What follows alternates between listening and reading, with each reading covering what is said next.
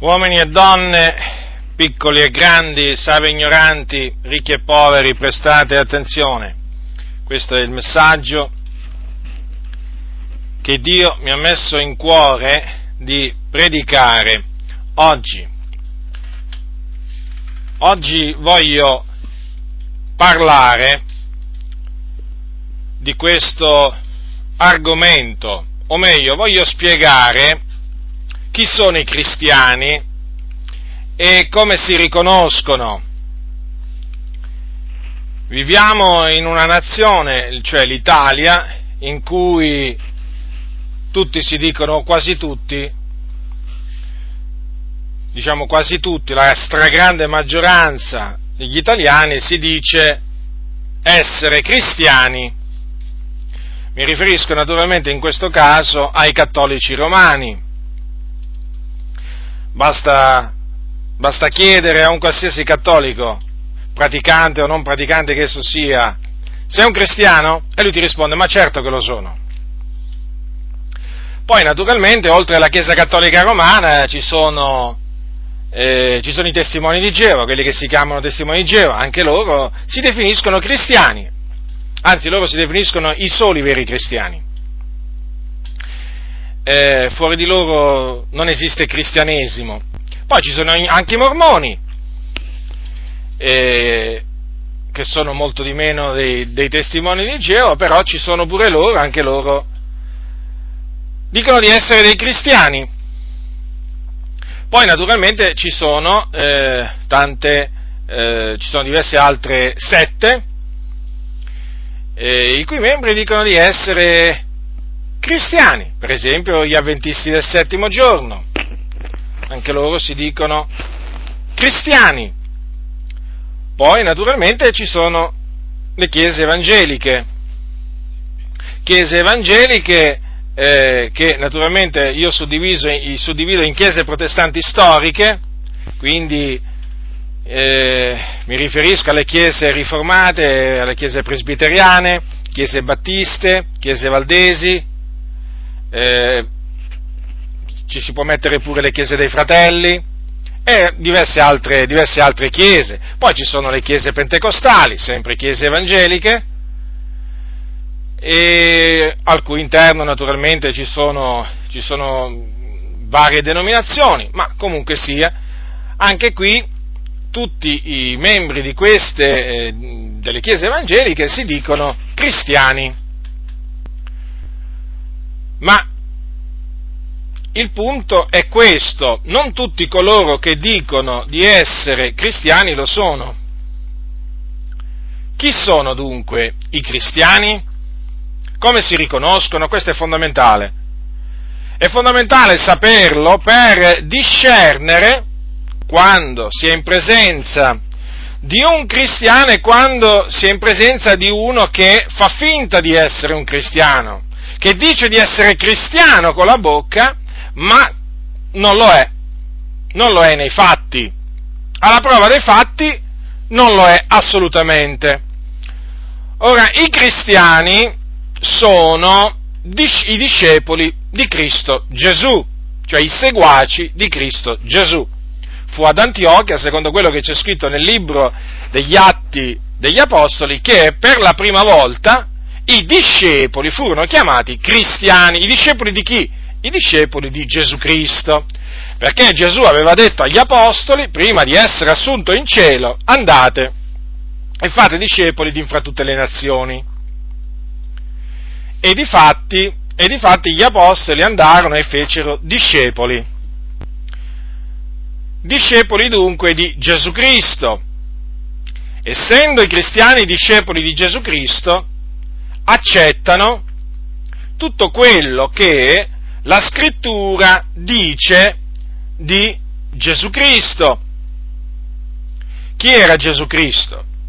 Gesù Cristo era il figlio di Dio, figlio di Dio coeterno con il Padre, quindi senza inizio e senza fine, lui era nel principio con Dio Padre ed era Dio. nella Sacra Scrittura viene chiamato la parola. La parola era con Dio, nel principio la parola era Dio e poi la parola è stata fatta carne, dunque il figliolo ha assunto la natura umana. Queste naturalmente sono cose che i discepoli di Gesù Cristo credono. Quindi i cristiani credono che Gesù Cristo, di, eh, il figlio di Dio, prima di venire in questo mondo, esisteva da ogni eternità, essendo Dio benedetto in eterno. Dunque, la, con la sua incarnazione ha avuto inizio la sua vita terrena, ma prima dell'incarnazione egli esisteva come figliolo di Dio e Dio. Questo è fondamentale crederlo, perché eh, Gesù Cristo non era un Dio, ma Gesù Cristo era Dio, cioè divino come lo era il Padre, senza inizio. Il figliuolo non fu mai creato, mai, perché non ebbe mai un inizio. Dunque prese, assunse la natura umana, nacque da una donna vergine di nome Maria, dunque i cristiani credono nella nascita virginale di Gesù Cristo, Maria rimase incinta, Maria la madre di Gesù rimase incinta per virtù dello Spirito Santo prima di essere presa in sposa da Giuseppe suo marito. E una volta che si sposarono, dopo del tempo, Maria diede alla luce a Betlemme, là erano andati per un censimento, per farsi censire, diede alla luce appunto il suo primogenito, a cui fu posto nome Gesù.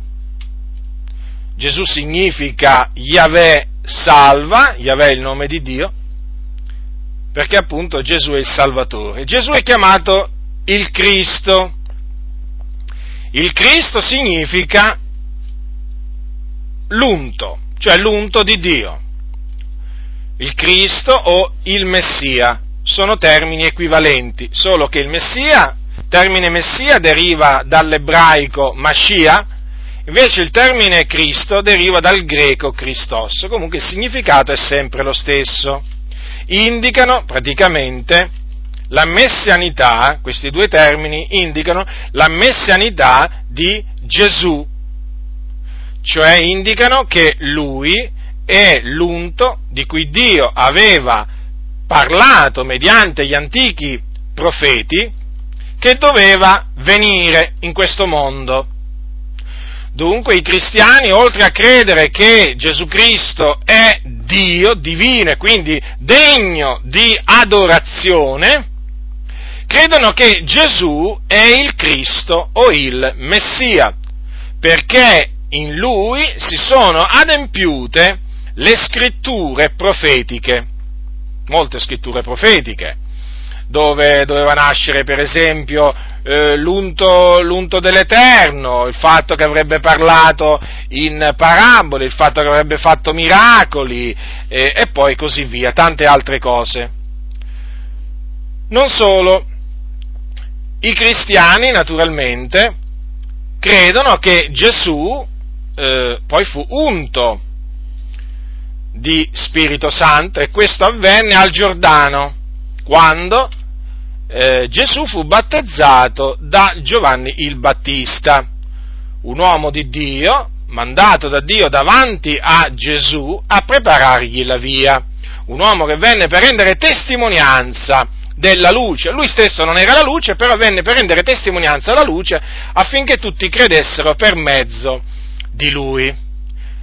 Dunque Gesù fu unto di Spirito Santo al Giordano e dopo essere stato unto cominciò a predicare.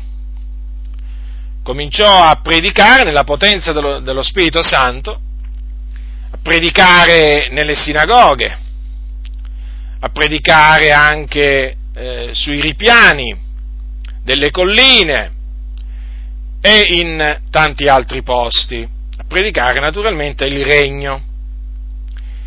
Non solo Gesù cominciò a predicare, ma anche a guarire gli ammalati, cacciare i demoni, risuscitare i morti, mondare i lebrosi.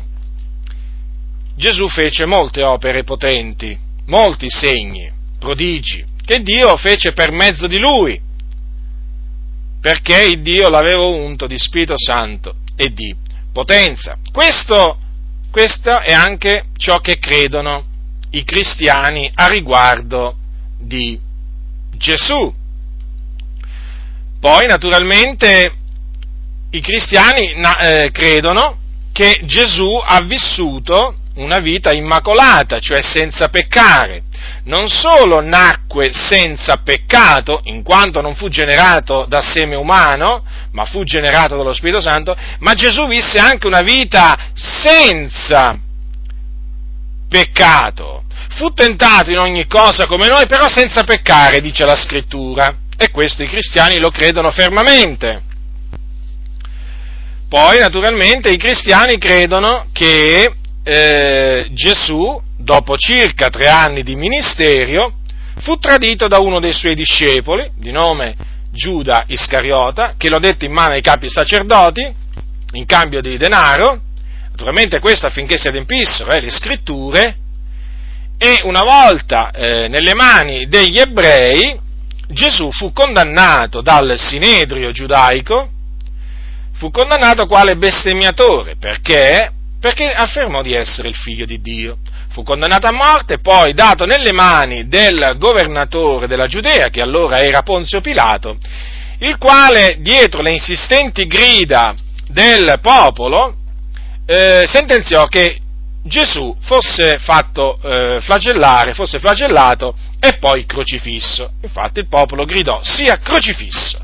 E Pilato, naturalmente, per soddisfare il loro, dise- il loro desiderio, sentenziò appunto tutto ciò. Gesù dunque fu portato in un luogo mm, poco fuori Gerusalemme chiamato Calvario Golgota e là fu crocifisso su una croce in mezzo a due malfattori e su quella croce, nel suo corpo, i cristiani credono che Gesù ha portato tutti i nostri peccati, perché Dio ha fatto ricadere su di lui l'iniquità di noi tutti. Dunque i cristiani credono nella morte espiatoria, nella morte vicaria di Gesù Cristo, il loro Maestro, il loro Signore, il loro Salvatore. Gesù, dopo alcune ore di agonia sulla croce, spirò morì, rese lo spirito. Fu tirato giù dalla croce il suo corpo e fu posto da un uomo eh, chiamato Giuseppe d'Arimatea, fu posto in una tomba nuova. Questo i cristiani lo credono fermamente che Gesù fu seppellito, ma i cristiani credono altresì che il terzo giorno il Dio lo ha resuscitato dai morti. Cosa significa che lo ha risuscitato dai morti? Significa che Gesù ha ripreso il corpo con il quale era morto sulla croce tre giorni prima. Il Dio fece sì che l'anima di Gesù ritornasse in quel corpo che era stato martoriato, trafitto sulla croce, ma questa volta in un corpo benché fosse lo stesso corpo, trasformato dalla potenza di Dio, reso immortale, glorioso, incorruttibile, un corpo potente. Dunque ci fu il ricongiungimento dell'anima di Gesù con il corpo di Gesù. Dunque Gesù, questo è quello che credono i cristiani, riprese il suo corpo. Tanto è vero che poi con quello stesso corpo apparve ai suoi discepoli, si fece vedere da loro per 40 giorni. parlò con loro, mangiò con loro, mangiò e beve con loro dopo la sua resurrezione. Si fece vedere con molte prove e mostrò loro, con, appunto, in, in diverse maniere, che era lui, non era, non era uno spirito, ma eh, perché uno spirito non aveva carne e ossa come aveva lui. Infatti eh, i discepoli furono invitati da Gesù a toccarlo. E dunque i cristiani credono nella resurrezione corporale di Gesù Cristo, nella resurrezione fisica, resurrezione avvenuta per la nostra giustificazione. Dunque, la morte di Gesù Cristo è avvenuta per i nostri peccati, per espiare i nostri peccati. La resurrezione è avvenuta per renderci giusti. Poi, naturalmente, i cristiani credono che Gesù, dopo essere stato con i suoi discepoli, dopo la sua resurrezione, dopo essersi fatto vedere per 40 giorni, fu assunto in cielo alla destra di Dio Padre, alla destra della Maestà, dove è tuttora e dove intercede per tutti coloro che si accostano a Dio per mezzo del suo nome, nel suo nome.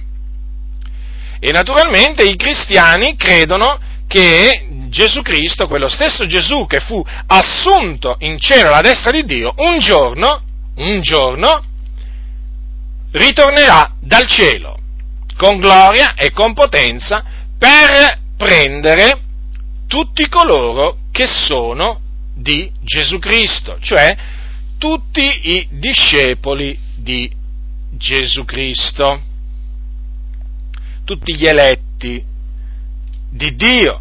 Naturalmente, quanto a quel giorno, a quell'ora nessuno li sa, solo il Padre, ma comunque sia, i cristiani credono che c'è un giorno prestabilito da Dio nel quale il Signore Gesù Cristo scenderà dal cielo con potente grido, con voce d'arcangelo, con la tromba di Dio e i morti in Cristo risusciteranno. I primi. Poi noi viventi che saremo rimasti, saremo insieme con loro rapiti sulle nuvole a incontrare il Signore nell'aria. Questo è quello che dice la Sacra Scrittura a riguardo di Gesù detto il Cristo. Dunque, i cristiani credono fermamente in queste cose. Avendo creduto in Gesù Cristo, cioè, avendo creduto che Gesù è il figlio di Dio che è morto sulla croce per i nostri peccati, è risuscitato per la nostra giustificazione, i cristiani hanno la remissione dei loro peccati. Dunque si riconoscono non solo dal fatto che credono nella morte e nella resurrezione di Gesù, ma si riconoscono anche dal fatto che attestano, dichiarano che i loro peccati sono stati perdonati mediante la fede nel nome di Gesù Cristo. Infatti la scrittura dice, di lui, cioè di Gesù Cristo, attestano tutti i profeti, che chiunque crede in lui riceve la remissione dei peccati mediante il suo nome. Quindi i cristiani sono persone che hanno ottenuto la remissione dei loro peccati, cioè il perdono dei loro peccati. I loro peccati sono stati cancellati. E di essi, naturalmente, Dio non si ricorda più. In che maniera sono stati cancellati? Mediante il sangue prezioso di Gesù Cristo, quel sangue che fu sparso sulla croce nella pienezza dei tempi. Quando Giovanni dice nella sua, nella sua prima epistola, figlioletti, io vi scrivo perché i vostri peccati vi sono rimessi per il suo nome, non ha fatto altro che attestare questa verità, cioè che i cristiani sono persone che cui, i cui peccati sono stati rimessi perdonati mediante la fede in Gesù, non mediante una confessione auricolare fatta a un prete o a un sacerdote o a un pastore, no? Ma mediante la fede in Gesù Cristo, mediante la fede nel nome di Gesù Cristo. E hanno la certezza che questa remissione è avvenuta, non è eh, frutto di una sorta di autosuggestione, ma è la realtà hanno proprio la certezza di essere stati perdonati. Infatti, quei peccati che prima li tormentavano, quei peccati che prima gli producevano un grande senso di colpa, nel momento in cui essi hanno creduto in Gesù Cristo sono stati cancellati, sono spariti. La loro coscienza è stata purificata dal sangue prezioso di Gesù. Quindi, quanto alla coscienza, sono stati resi perfetti. E tutto questo, lo ripeto, in virtù del sacrificio espiatorio di Gesù Cristo, il Figlio di Dio. Dunque, i cristiani sono persone che hanno la certezza di avere tutti i propri peccati perdonati e dunque hanno la certezza di essere giusti davanti a Dio, di essere giustificati. Giustificati dunque per fede abbiamo pace con Dio, dice l'Apostolo Paolo. Dunque i cristiani sono persone giustificate che hanno la certezza di aver ottenuto la giustificazione. Quando si viene perdonati, eh, io faccio questo, questo, diciamo, questa similitudine, è come quando eh, diciamo, si è sporchi e si va sotto la doccia e naturalmente eh, eh, ci si fa una doccia diciamo, tramite cui si viene, ci si pulisce, ci si lava pieno no? da tutte le zozzure che si hanno addosso. Ecco, quando, eh, quando le persone credono nel Signore Gesù Cristo avviene proprio questo, cioè la persona sente all'istante di essere stata pulita, purificata, da tutte le sue zozzure, cioè i peccati. E tutto ciò mediante appunto la potenza del sangue di Gesù Cristo. Dunque è fondamentale ribadire che i cristiani sono persone assolutamente certe di aver ottenuto la remissione di tutti i loro peccati non gli rimane qualche cosa da espiare con mortificazioni, sacrifici, assolutamente, o con opere buone no, perché i loro peccati sono stati appieno cancellati, purificati mediante il sangue di Gesù Cristo. Oltre ad avere naturalmente ottenuto la remissione dei peccati ed essere certa di, di averlo ottenuto, i cristiani sono persone che hanno eh, ottenuto la vita eterna e hanno la certezza di avere la vita eterna. Perché? Perché Gesù ha detto chi crede in me ha vita eterna. Le ha dette Gesù queste parole e i cristiani credono a quello che ha detto Gesù. Dunque, i cristiani, hanno, avendo creduto nel Signore Gesù Cristo, hanno la vita eterna. Diceva Giovanni, l'apostolo, il discepolo che Gesù amava, diceva nella sua epistola queste parole ai santi. Io vi ho scritto queste cose affinché sappiate che avete la vita eterna, voi che credete nel nome del figliolo di Dio. Notate, ha detto affinché sappiate che avete la vita eterna, non che avrete, o eh, affinché sappiate che sperate, no, affinché sappiate che avete, adesso voi avete la vita eterna. Perché? Perché naturalmente avevano creduto nel nome del figlio di Dio. Voi che credete nel nome del figlio di Dio. E questo conferma che per ottenere la vita eterna bisogna credere, perché la vita eterna è il dono di Dio in Cristo Gesù nostro Signore, che non si può dunque guadagnare, non si può meritare. La si riceve quando si crede. I cristiani sono persone che hanno la vita eterna e non è assolutamente presunzione affermare di avere la vita eterna, perché come avete visto, Giovanni ha detto, io vi ho scritto queste cose affinché sappiate che avete la vita eterna, voi che credete nel nome del figlio di Dio. Quindi i cristiani non possono essere accusati di essere dei presuntuosi. Assolutamente.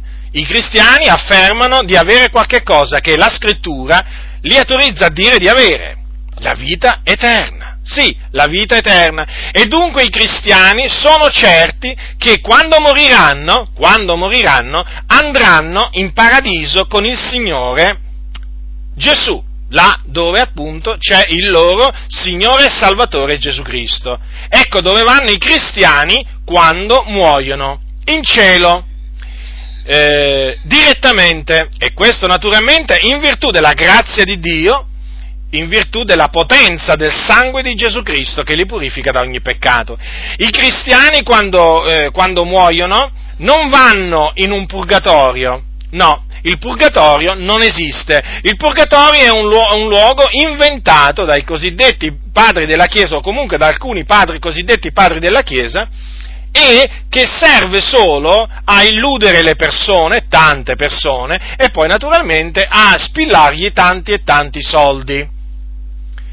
Eh, e questo naturalmente è quello che avviene in mezzo alla Chiesa cattolica romana. Quindi i cristiani credono che quando moriranno la, la, quando moriranno la vita non finisce lì, credono che la vita continuerà, perché il loro maestro ha detto chi crede in me, anche se muore, vivrà. E dove vivrà se non in cielo? Quindi i cristiani credono nell'immortalità dell'anima, credono che loro hanno un'anima, un'anima che quando moriranno si dipartirà e andrà ad abitare con il Signore in cielo, nella gloria. E questo lo ripeto, per la grazia di Dio.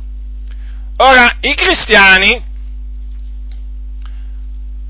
sono non solo delle persone che eh, hanno creduto nel eh, Signore Gesù Cristo e quindi hanno ottenuto eh, la remissione dei loro peccati e la vita eterna, ma sono anche persone che fanno seguire alla fede le opere, cioè sono persone che con la loro buona condotta testimoniano, testimoniano del, della conversione che loro hanno sperimentato. Difatti la scrittura dice, ed è Paolo l'Apostolo a dirlo questo, che vi ricordo, prima di convertirsi era un persecutore, un bestemmiatore, un oltraggiatore, l'Apostolo Paolo ha detto ai eh, cristiani di Corinto, se dunque uno è in Cristo, ecco che cosa dice nella sua eh, seconda epistola ai Corinzi, dice così, se dunque eh, uno è in Cristo, egli è una nuova creatura o creazione.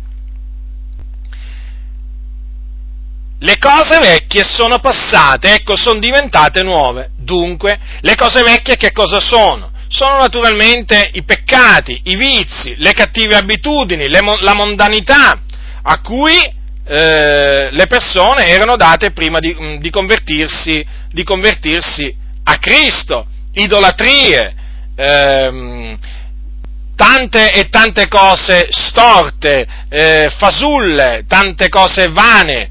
Ecco, le cose vecchie, dice, sono passate e sono diventate nuove. Certo, perché i cristiani sono persone che eh, troncano con eh, le vecchie abitudini, con, eh, con, i peccati del passato, eh, con le cattive um, compagnie, troncano con tutte queste cose, con i divertimenti, con i piaceri della vita, troncano con queste cose perché sono cose vecchie e naturalmente si sono dati alle cose nuove e quindi si sono dati a servire il Signore, a compiere opere buone che sono chiamate opere degne del eh, ravvedimento, opere degne del ravvedimento, frutti degni del ravvedimento perché la fede senza le opere è morta, è un po' come il corpo senza lo spirito. Dunque i cristiani hanno la fede, ma hanno anche poi naturalmente le opere che seguono, eh, seguono naturalmente la loro, la loro fede.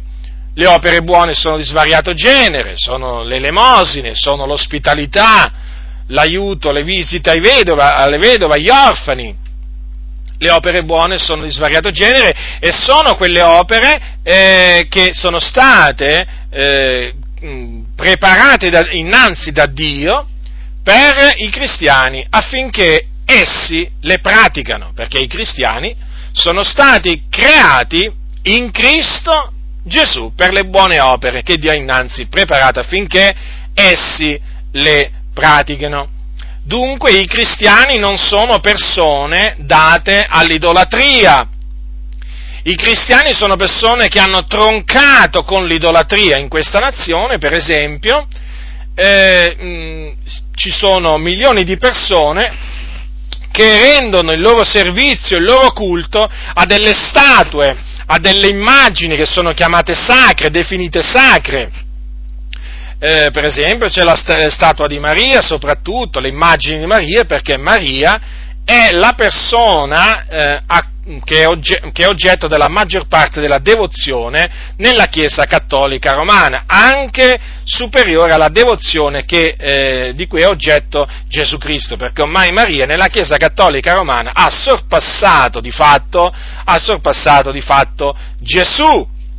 E quindi mh, mm, c'è un, gran, un, grande culto, un, un, una grande devozione che viene resa a Maria, la madre, la madre di Gesù. Ecco, i cristiani non rendono il loro culto a Maria, la madre di Gesù. I cristiani rendono il loro culto in spirito e verità, quindi senza l'ausilio, senza il bisogno di stato, immagini o medaglie, solo a Dio e al suo figliolo Gesù Cristo.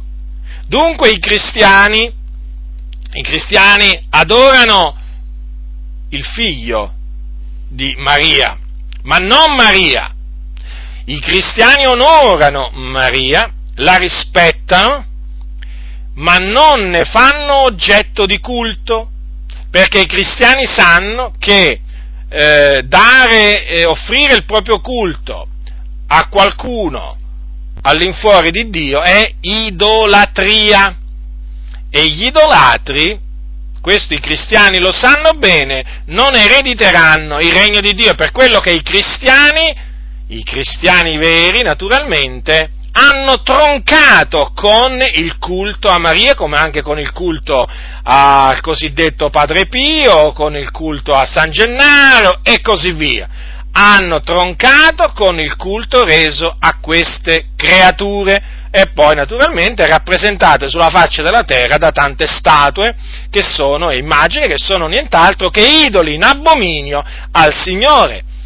Questo naturalmente per farvi capire che i cristiani non hanno niente a che fare col rosario come naturalmente i cristiani non hanno niente a che fare con processioni, con pellegrinaggi al santuario di Mesciugore, a Lourdes, a Fatima, non hanno niente a che fare con queste pratiche perché queste sono sempre pratiche che inducono all'idolatria, alla superstizione.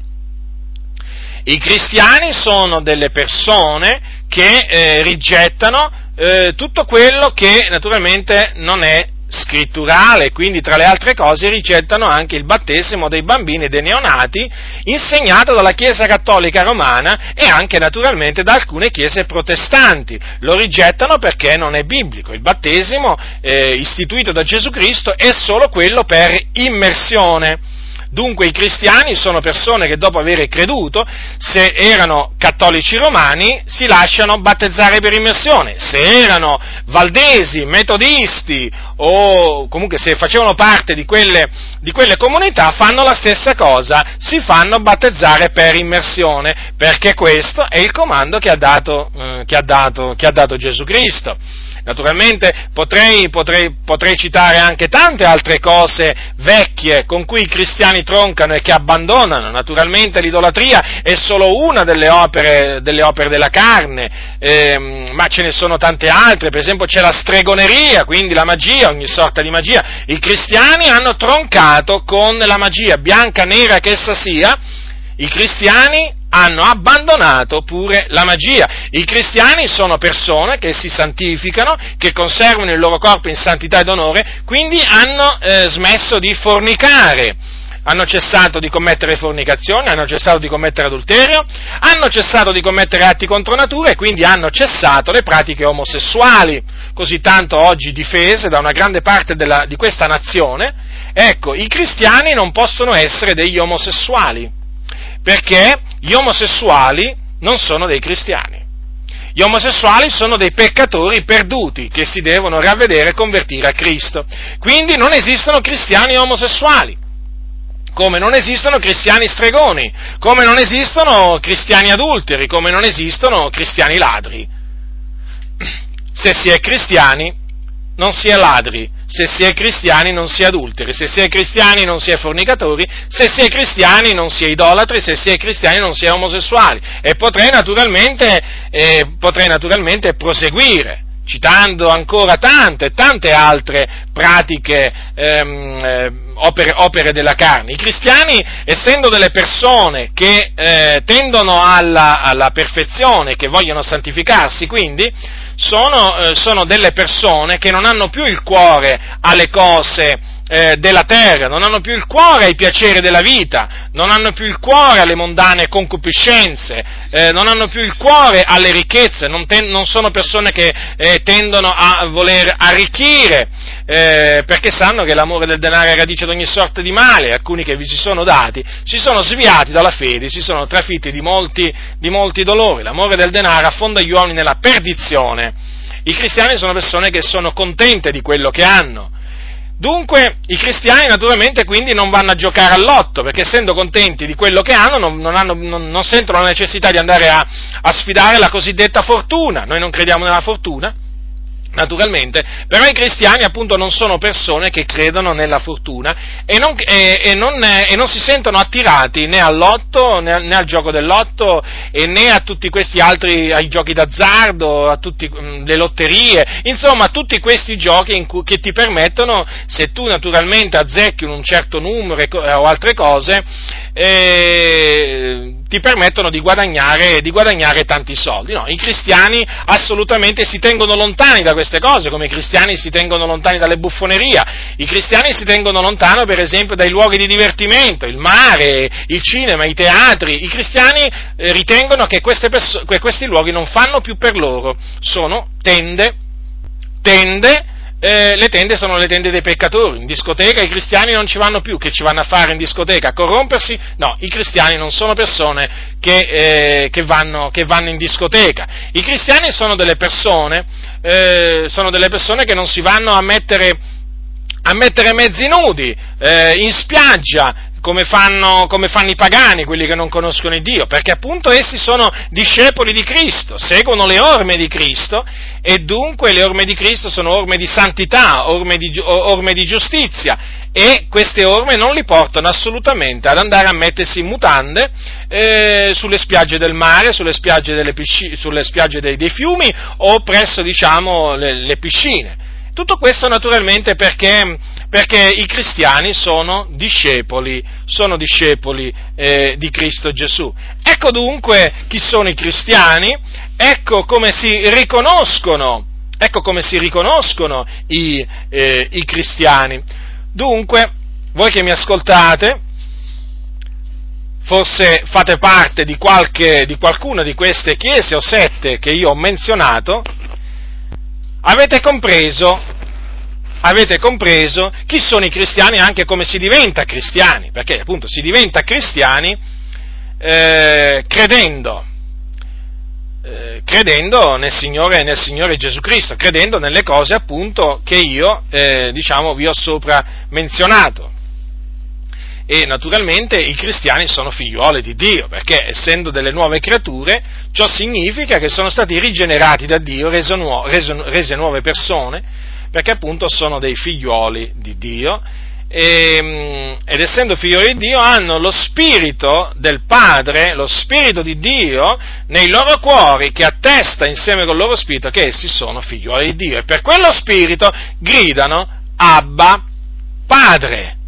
Ecco dunque come si, eh, chi sono i cristiani, ecco dunque come si riconoscono i cristiani. Naturalmente ho tracciato, diciamo, ehm, brevemente, eh, ho tracciato brevemente tutto questo, tutto questo eh, argomento, che naturalmente potrei, eh, potrei, ampliare, però affinché abbiate, abbiate le idee chiare, voi che mi ascoltate, di chi sono i cristiani e come si riconoscono, ho voluto appunto esporvi, esporvi queste cose. Dunque, come vi dicevo, voi che mi ascoltate probabilmente siete membri di qualche chiesa cattolica o qualche chiesa evangelica, o naturalmente di qualche setta, testimoni di Geova, mormoni e così via, avventisti, ora sapete chi sono i cristiani e come si diventa cristiani. Se, eh, se non avete la eh, certezza del perdono dei peccati, se non avete la certezza della vita eterna,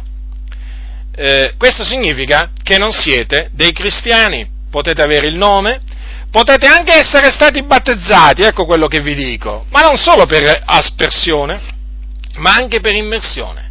Potreste anche essere stati battezzati per immersione, ma se non avete la certezza del perdono dei peccati, cioè di aver ottenuto la remissione dei peccati e la certezza della vita eterna, voi non siete dei cristiani, dovete ancora diventarlo.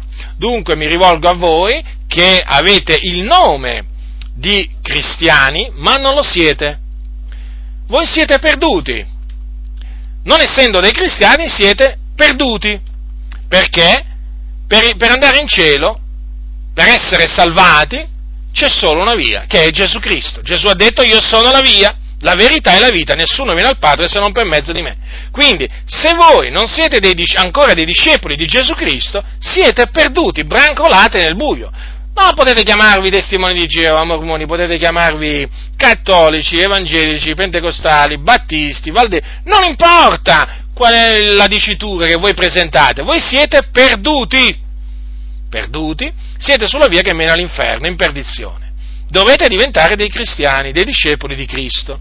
E per diventarlo, naturalmente, vi dovete pentire dei vostri peccati, riconoscere di avere peccato contro Dio e eh, implorare la sua misericordia affinché vi perdoni. E naturalmente rammaricandovi di avere peccato contro Dio e poi credere che Gesù il Cristo, il Figlio di Dio, è morto sulla croce per i nostri peccati ed è risuscitato il terzo, il terzo giorno per la nostra giustificazione.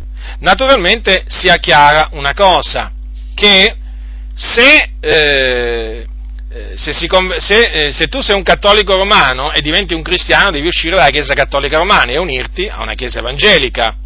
Questo naturalmente te lo devo dire con ogni franchezza, come ti ho, dat- come ti ho detto, come ti ho detto, anche le altre, le altre cose. Naturalmente per chiesa evangelica intendo una chiesa, una chiesa pentecostale. Una chiesa pentecostale, tu dirai perché proprio una chiesa pentecostale? Perché? Perché le chiese pentecostali eh, credono, eh, tra le altre cose, qualcosa che le chiese protestanti storiche non credono, cioè credono che Gesù Cristo battezza con lo Spirito Santo ancora oggi e una volta che si riceve il battesimo con lo Spirito Santo si comincia a parlare in altre lingue. Le chiese pentecostali credono, oltre a questo, che il tempo dei miracoli e il tempo dei doni dello Spirito Santo non è cessato, per cui il Signore, mediante lo Spirito, ancora oggi distribuisce i suoi doni, come per esempio i doni di potenza d'opera a miracoli, i doni di guarigione, i doni di fede e così via, ancora oggi.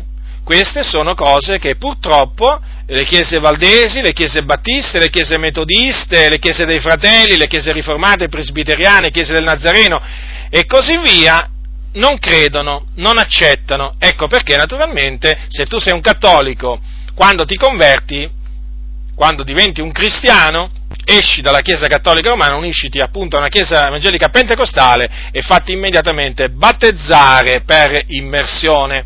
Naturalmente la stessa cosa dico a tutti coloro che eh, magari sono nominalmente dei valdesi, dei battisti, de, della Chiesa dei Fratelli, che ancora non siete dei cristiani, appena lo diventate, uscite e unitevi a una, uscite, vostra, uscite da quella comunità e naturalmente unitevi a una Chiesa pentecostale, per, sempre per la stessa ragione, perché nella Chiesa pentecostale non vi, eh, non vi insegneranno eh, solamente il battesimo per immersione, ma vi insegneranno anche il, che appunto Gesù Cristo battezza con lo Spirito Santo e che il battesimo con lo Spirito Santo è accompagnato da parlare in lingue e poi naturalmente che eh, il Signore, lo, mediante lo Spirito, distribuisce i suoi doni. Questa è una parte importante del consiglio di Dio e quindi ecco perché anche a te che sei magari di nome Valdese o Battista o non importa che cosa, ti dico, una volta che diventi cristiano, lascia quella comunità